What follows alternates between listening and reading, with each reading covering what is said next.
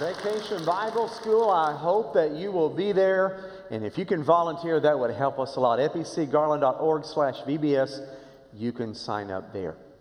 A couple of weeks ago, I went to bed one night and, and uh, I, just a normal day, I thought, and I lay down, I went to sleep, and I had a dream. And in the dream, I dreamt that I, I went to my family reunion. The Ammonites were sojourning in the hills of Oklahoma, and, and I was up there with them. And, and so we're, we're having a good time. It's with my family, and all of a sudden, I, I notice that Jim Witt, our minister of missions, and Bob Couch, our family activity minister, show up to my family reunion, and everybody seemed, oh, Jim, Bob, come on in. I, I, and I, nobody said anything, but I'm thinking, I didn't know I was kin to Jim and Bob. All these years, I didn't know that. And so we had a good time. Everything was normal. I woke up from the dream and I thought the next morning, what did that mean? Did it mean that I, I secretly want to be related to Jim and Bob? or did it mean that I secretly fear that I'm related to Jim and Bob? I don't know what that meant. Well, as you turn the page from chapter 1 of Daniel to chapter 2 of Daniel, you have a dream. It was a wild one. We're going through a sermon series through Daniel, uh, one chapter per Sunday. We started last Sunday, entitled Ancient of Days.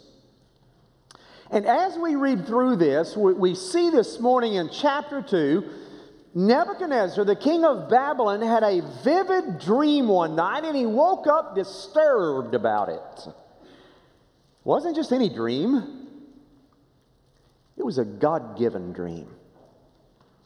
Read with me verse 17 of chapter 2. And then Daniel went to his house and made the matter known to Hananiah, Mishael, and Azariah, his companions and told them to seek mercy from the God of heaven concerning this mystery, so that Daniel and his companions might not be destroyed with the rest of the wise men of Babylon. Then the mystery was revealed to Daniel in a vision of the night. And then Daniel blessed the God of heaven. Daniel answered and said, Blessed be the name of God forever and ever, to whom belong wisdom and might he changes times and seasons. He removes kings and he sets up kings. He gives wisdom to the wise and knowledge to those who have understanding. He reveals deep and hidden things. He knows what is in the darkness, and the light dwells with him. To you, O God of my fathers, I give thanks and praise, for you have given me wisdom and might, and have now made known to me what we ask of you. For you have made known to us the king's matter. As you turn the page from chapter 1 to chapter 2 of Daniel, the tone changes drastically. The mood is different. You remember last Sunday as we closed chapter 1, Daniel, Shadrach, Meshach, Abednego, the four Hebrew young men, ages somewhere between 13 and 17, most people believe about 17 years old, that they would not eat of the king's food, and they ate vegetables and water for 10 days, but they looked stronger and healthier than anyone else. So the king Nebuchadnezzar exalted them above everyone else. And the, the chapter 1 ends with praise, and Nebuchadnezzar is so happy about these four young men, and everything's wonderful, everybody's praising God. And then we turn to chapter 2, it's been one year, and it gets tough. Nebuchadnezzar, the king, went to bed one night and he had a dream. He woke up the next morning, his heart's pounding, he's sweating, he's disturbed, he's troubled, he's He's like going, oh my goodness, what, what was that? You, you've had those dreams. You know those dreams you wake up and it's like you're in a cold sweat and your heart's pounding. You're going, whew, is that real? Am I, am I still in there? Uh, did, did, I, is that, did that really happen or what's going on? It was so vivid and it was so real. The dream troubled Nebuchadnezzar and he was bothered by it. Now, this isn't the first time God's given people insomnia and then put them to sleep and gave them a dream. It happened to Abimelech in Genesis 20, and it happened to Pharaoh in Genesis 41. It happened to Ahasuerus in Esther 6. That was the way God had of getting Nebuchadnezzar's attention. So let me ask you a question. If God wanted to get your attention this morning, how would He do it? For Nebuchadnezzar, it was a dream. So he wakened the next morning and he was troubled by it. So he called for four groups of advisors. He, he had a lot of advisors around him. He called for four groups of them. We're told who they are magicians. Now, it's not magicians that we know, like pull a rabbit out of a hat or something like that. Magicians in those days were scholars who predicted the future. So he called the magicians and, and he called, the Bible said, the enchanters. Those are the ones that communicated with the dead, like having seances. They had those in Babylon. He called the enchanters, and he called the sorcerers. That's who would cast spells. And then he called the astrologers. They were a little different. They were the most respected of the four groups because they were, they were learned men. They were educated. They studied the heavens, and they were really the most accurate predicting things. So, so he was disturbed by this dream, and he called the, the magicians and the enchanters and the sorcerers and the astrologers. He called them all in. He said, Guys, I had a dream last night, and I need you to tell me what it means. They said, What did you dream? He said, I'm not telling you. You tell me what I dreamed, and you tell me what it meant. And they're going, How do we know what you dreamed? My brother used to do me that way. Tell me what I'm thinking. I don't know what you're thinking. That's what Nebuchadnezzar, tell me what I dreamed. Now, theologians wonder why did he not tell them what he dreamed? The, the authorized version hints at the fact that he had forgotten it. And he couldn't remember it, but it bothered him. So they responded. The astrologer spoke up. They took the lead in the conversation. They said, Oh, king, live forever. We would be glad to tell you your dream, but we don't, we'll tell you what it means, but we don't know what you dreamed. He said, I, am not telling you what I dreamed. You tell me what I dreamed and what it meant. And if you don't, here's what's going to happen you are going to be torn from limb to limb. If you can tell me what my dream was and interpret it, I will give you gifts and a promotion and honor you. But if you can't, I'll tear you from limb to limb. Boy, you talk about high risk, high reward, huh? Now, Gleason Archer was a, was a theology professor at Fuller Theological Seminary in, in California for the longest. He said that in, in the days of Babylon, when they said that they'll tear you from limb to limb, they meant it. Here's how they did it right outside the palace in Babylon, there were four trees. And the trees, they would take a rope at the very top and they'd bend all four trees inward. And they would take a person, the trees are close enough, they'd take a person, they'd tie a rope to one arm and tie it to a tree, a rope to another arm to the tie to the tree, a leg to a tree, another leg to a tree, and then they would cut the rope at the top and the trees would go back into the regular place and it would just snap your, all of your limbs. And so Nebuchadnezzar said, If you can't tell me what I dreamed and interpret it, you're going to the trees. And the astrologer said, Sir, king, live forever, but this is impossible. We can't tell you what you dreamed. Only the gods could tell you what you dreamed.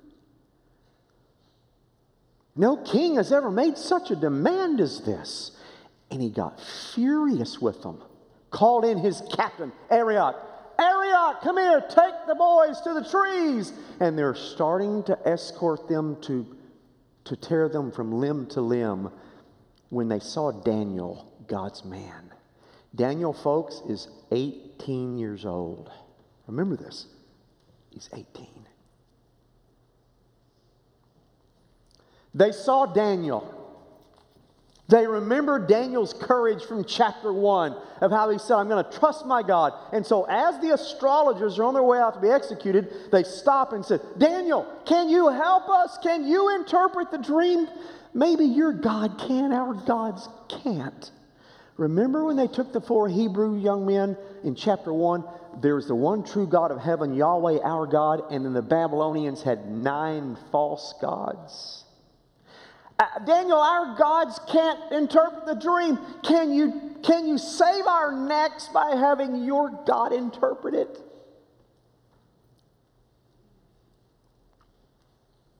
And so Daniel went to Arioch, the king's captain. By the way, just as a side note, do you remember last week the king's servant was named Ashpenaz? And you remember I said last Sunday that they would name you something that they either wanted you to become or what you looked like when you were born? And you remember what Ashpenaz's name was? Remember? Horse nose. That's exactly right. Well, Arioch's name meant lion. I'd much rather be uh, Arioch than, than or Ashpenaz, but, but Arioch was lion. And so Daniel said, Arioch, uh, why, why is the king's decree so urgent? Give us some time. We will pray to our God, the only true God of heaven, and He will give us the dream and what it meant. Hold off on the execution for now. Arioch said, It's a deal. So Daniel went home, gathered his three friends who were also about 17, 18 years old Shadrach, Meshach, and Abednego. And he said, Guys, we've got to have a prayer meeting. God needs to reveal to us what that dream was. And so I'm asking you to seek mercy from the God of heaven to tell you what that dream means. By the way, this is the first corporate prayer meeting there is in the Bible. So they begin to pray Dear God, Dear God, would you prove today that you're the only true God and the Babylonian gods are false? Would you, would you give Daniel the dream and then the interpretation of the dream? Oh, God of heaven, would you give it? And that night, the Bible says God gave to Daniel what the dream was and the interpretation of the dream in a vision. There's a difference between a dream and a vision. A vision is something you see while you're awake, the dream is something you see while you're asleep. So Daniel was awake, God gave him a vision, and he knew what it was. Does God speak through dreams and visions today? Well, there, there are many, uh, many stories in the Muslim world of where God appears to Muslims, especially during Ramadan. And Isa appears to them. Isa is another name, their name for Jesus, Arabic name for Jesus.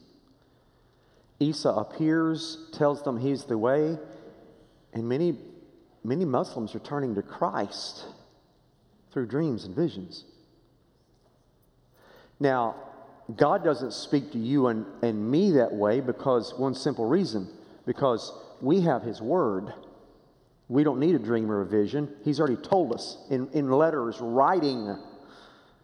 So every time you read the Bible, it's God's Word speaking to you. You don't need a dream, you've already got His Word. But those who do not have His Word, Absolutely, can speak in dreams and visions. So Daniel received the vision, and the very first thing he did was praise God. I just read the prayer a moment ago. He says, Oh God, thank you so much. You are such a faithful God and an awesome God. God, you are King of kings and Lord of lords. God, you're the one that raises kings up and you're the one that removes kings. God, you know what's in the darkness. You know what's in the light. You have wisdom. You have knowledge. God, I praise you. And you know what's unique about this prayer? He hadn't gone to Nebuchadnezzar yet to see if it was right. He just trusted God that it was right. What faith of an 18 year old. I mean, I mean, never before had God given someone another person's dream, but Daniel believed it could be done. Let me ask you a question. Do you believe God can do anything? Even things he's never done before? Do you believe that?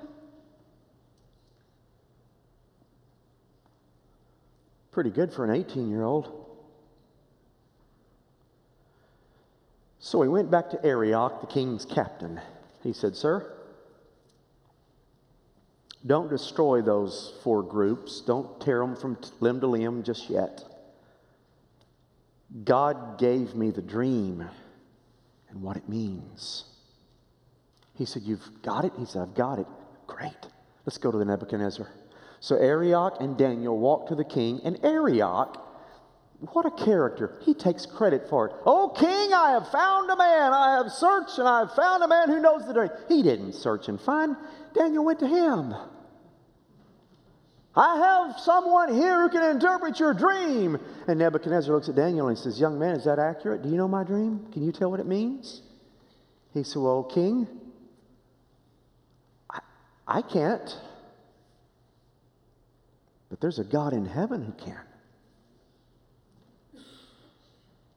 Wow. Folks, some of you today may be in situations in your life or in your family or at your job. You can't do it, but there's a God in heaven who can. He said, Oh, King, what you ask is hard. No human can know what another person dreams and, and interpret it. So, so, King, I, I can't, but God gave me the vision. And I know what you dreamed. He said, What did I dream? Daniel said, Well, King, just before you fell asleep the other night, you were thinking about the future. And all of a sudden, you closed your eyes and you saw as you're sleeping, you saw a huge statue. Looked like a man. It's massive. It was large. It was awe inspiring. In fact, King, the appearance was frightening when you looked at it. And his head was made of gold. And his arms and his chest were made of silver. His abs were made of bronze. I've heard of abs of steel before, but not the abs of bronze. The abs were bronze, the thighs were bronze, the lower legs were iron, and the feet were a mixture of iron and clay. And you were looking at it with your mouth open because it was so impressive. A couple of notes about this statue. Did you notice that the head was the only one that had a metal by itself? The chest and arms shared a metal, abs and thighs shared a metal, legs, feet, they shared a metal. But the head's the only one that's gold. Did you notice another thing? Did you notice that, that the, the, the value of the metal decreases as you go down the body? The, head, the gold is is worth the most, and then the silver is worth the second most, and the bronze is next, and then the iron and in the clay, it decreases in value. And did you notice that the weight of the metals is heaviest? The top gold's the heaviest, and then silver's next heaviest, and then and then bronze, and then iron, and then clay, and, and so it's it's top heavy. And, and did you notice that the consistency of the metal is stronger at the top Gold is the hardest metal, and clay is the most brittle. Gold and silver, and bronze and iron and clay.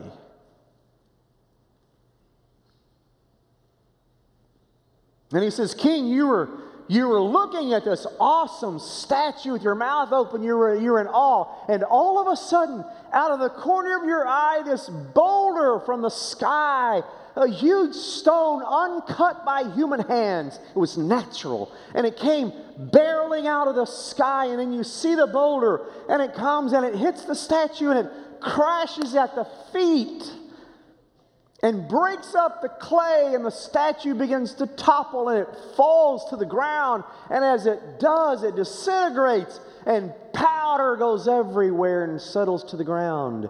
And then the wind kicks up and blows the powder away. And then this boulder starts getting in your sight bigger and bigger and bigger and bigger and bigger. And it's coming towards you until the boulder fills up the entire screen and you wake up. And the king said, That's it. That is exactly what I dreamed, Daniel. That is it. What does it mean? And he said, King, here's what it means. You are the statue. And the God of heaven is the boulder. And your kingdom looks so impressive and powerful and majestic. But God's going to come and knock the feet out from underneath it and it's going to crash. And the head's going to topple, and then another kingdom's going to come and take its place. And it's going to be the silver kingdom, and it's going to topple. And then the next kingdom will be the, the bronze kingdom, and it's going to topple. And then the iron kingdom, and it will topple, and it'll be gone, and the powder gone. And then the kingdom of the Lord Jesus Christ is the boulder, and it's going to come and fill up the world and never end.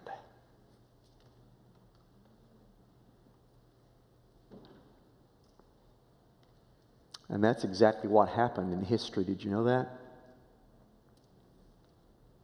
December of the year 595, there was a coup in Babylon to overthrow Nebuchadnezzar. They did. In his kingdom, the gold toppled after 66 years. And then the silver took over. Those were the Medes and the Persians, two kingdoms together. Remember? Arms and chest. And the silver kingdom, the Medes and Persians, ruled for 208 years. And then they toppled. And then Greece, the bronze, Alexander the Great came along. And he ruled for 185 years. And then he toppled. And then Rome, the iron, came and they ruled for 500 years. And then Rome was destroyed and the next great kingdom is going to be that of the Lord Jesus Christ. But his kingdom will never fall. He's the boulder. Friends, that's, that's why you need to make sure you're in that kingdom. There must be a time in your life, every one of us, that we have prayed to receive Christ. We've repented of our sins. We have prayed a prayer with our own lips Heavenly Father, I believe Jesus died and rose again on the cross for me, and I want to be a part of your kingdom because it will never end.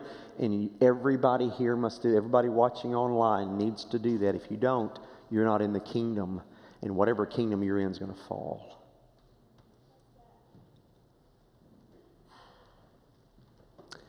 Nebuchadnezzar, when he heard this, I figured he'd say, 18 year old young man, off with your head because you're prophesying my demise. But you know what he did? He got off of his throne and bowed down to Daniel and said, Thank you for interpreting the vision. And he gave Daniel gifts and honor, gave him his own province of Babylon to be a ruler over, like one of our states. And he exalted Shadrach, Meshach, and Abednego. And, and Nebuchadnezzar made a decree. He said, There is no God like Yahweh. He's God of God and Lord of lords, because nobody can reveal to his people dreams like he does, where mysteries are revealed. The story end. Let me tell you three lessons we learned. I'll close. Let her be on your outline. Three lessons we learn. First lesson is this your life and your strength is from God, not from you. Like Nebuchadnezzar, all of us tend to think we are full of life and strength because of our own selves, and you're not the reason for that. God is the reason you have life and strength. People say, Well, I exercise and I take my vitamins and I work hard, and so therefore I'm a strong person. And no, no, no. You are who you are because God gave you breath and strength this morning, and if He were to take those away, you'd crumble like a statue. God is the reason you are who you are today. I've heard, I heard members even say, they even, they even credit genetics. Oh, my grandfather lived to be an old age and he, he gave me a work ethic and that's why I have what I have. Baloney. You have it because God gave it to you and the strength to do it. Never forget, God is the source of who you are. In fact, we probably, none of us probably considered this morning that this may be our last day on earth when we got up. Could be, though. Could be.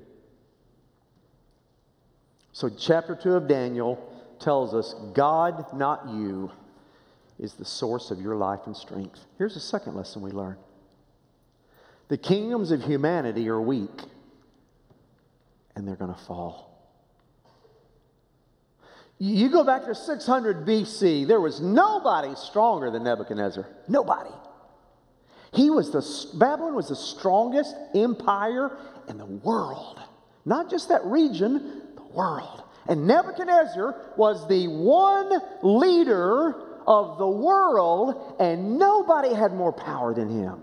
Nobody. In fact, Jeremiah 27 prophesied that would happen. Nebuchadnezzar had ultimate authority. Historians say he was as, as esteemed as gold. His decisions were final. His word was the law. He was unchallenged. He was invincible. But God said that a stone would smash into his kingdom and it would fall. It would turn to powder and the wind would blow it away. And it did. Alexander Campbell, the old Irish theologian, used to say years ago God has a plan for the world, and right now He is ordering that plan to play out. And He still is. This morning, our news headlines are about Russia and Ukraine and NATO. And what's China going to do? And what's North Korea going to do? And how's the U.S. going to respond? But, folks, the bottom line is one day every one of those kingdoms are going to fall including us. Because our kingdom's not eternal, there's only one eternal kingdom. That's why you need to be a part of that kingdom. But here's the third lesson. Listen carefully. You must have courage to tell others the truth. You've got to have courage to speak the truth. Think about this. How much courage did it take for Daniel to tell Nebuchadnezzar of his demise? That his kingdom was going to fall. How much courage did that take?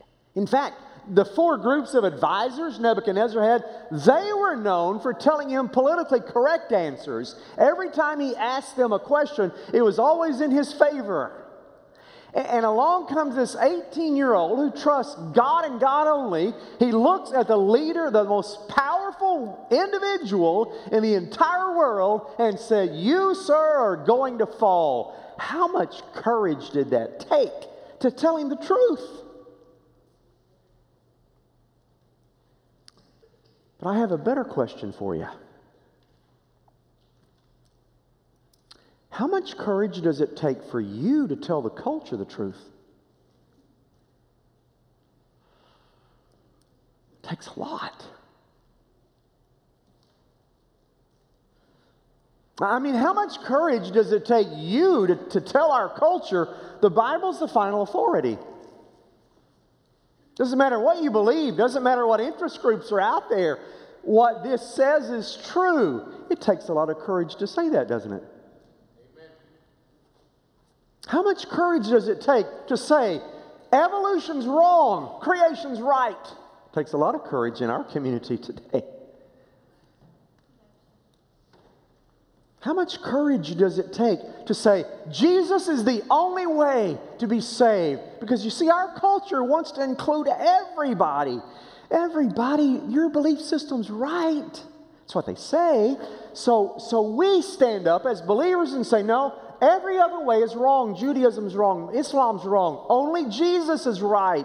And our culture gets angry at that. It takes a lot of courage for you to tell the truth. How much courage does it take for you to say, you know, homosexuality is a sin? That's what this book says. Whew. You better have a lot of courage to say that. And how much courage does it take to say God created male and female and He didn't make any mistakes? You better have courage before you say that. And how much courage does it take to say abortion's wrong? And how much courage does it take to say the Christian worldview is the only worldview that's accurate? Because if you say that, you're going to be vilified. Our culture will cancel you like that. And the woke movement will cancel you like that. And you'll be called a racist and a bigot and they'll be angry at you. Old fashioned Bible thumpers. That's what you'll be called. How much courage does it take you to stand up to the king? 18 years old, he told Nebuchadnezzar the truth. May we do the same.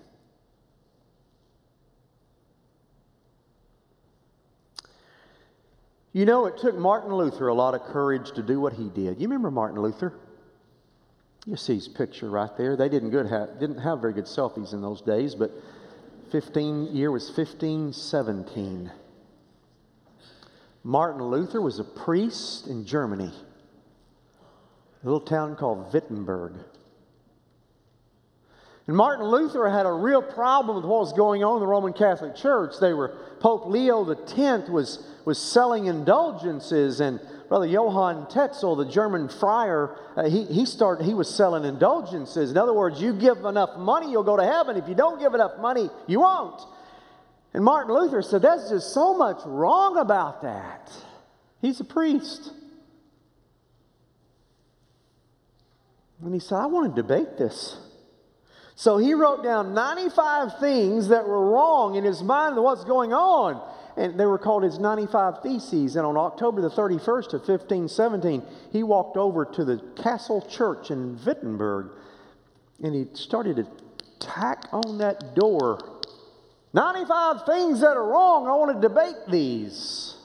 How much courage did it take, one stroke after another, to nail that to the door? and oppose what was going on in the day. But something you may not know before Martin Luther did that, he had a dream. And the devil appeared. And the devil standing before him. And the devil just starts raking him over the coals. Well, you remember when you did that, you were six years old. You remember, and he, he started naming every sin Martin Luther had committed his whole life, one after another. Boom, boom, boom. You remember you did that. You remember you didn't do that. Who are you to stand up and you say you have a problem with anything? You just need to be quiet. And Martin Luther didn't say anything. Devil just kept going, kept going, kept going. He said, finally, Martin Luther said, Are you finished? He said, No. And the devil kept going, Hey, you remember? And brought up more things and more things of sins in his past, things he didn't do, things he did he shouldn't have done, over and over. And finally stopped. And Martin Luther said, Now you finished? The devil said, Yes. Martin Luther said, Good. because the blood of Jesus Christ covers me from all my sins. Now you get out of here. And he said, he had the vision, the dream, he left. And he went back to the courage it took to nail the theses on the wall. So, folks, today, if you're a believer, under the blood of Jesus Christ, every sin you ever committed is covered. You tell the enemy to get out and you take courage. And you do what God's led you to do. Speak the truth.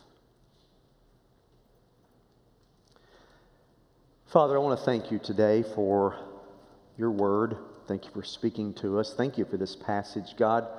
Lord, what courage Daniel took before Nebuchadnezzar, may we have that same courage today. Father, I just pray today for decisions that need to be made, those that need to trust Jesus, those that need to tell the devil to, to get away because all the sins are covered, those that need to recommit their lives, those that need to come back to church again, those that need to come back to you. Father, give us courage to make whatever decision we need to make in Jesus' name. Amen.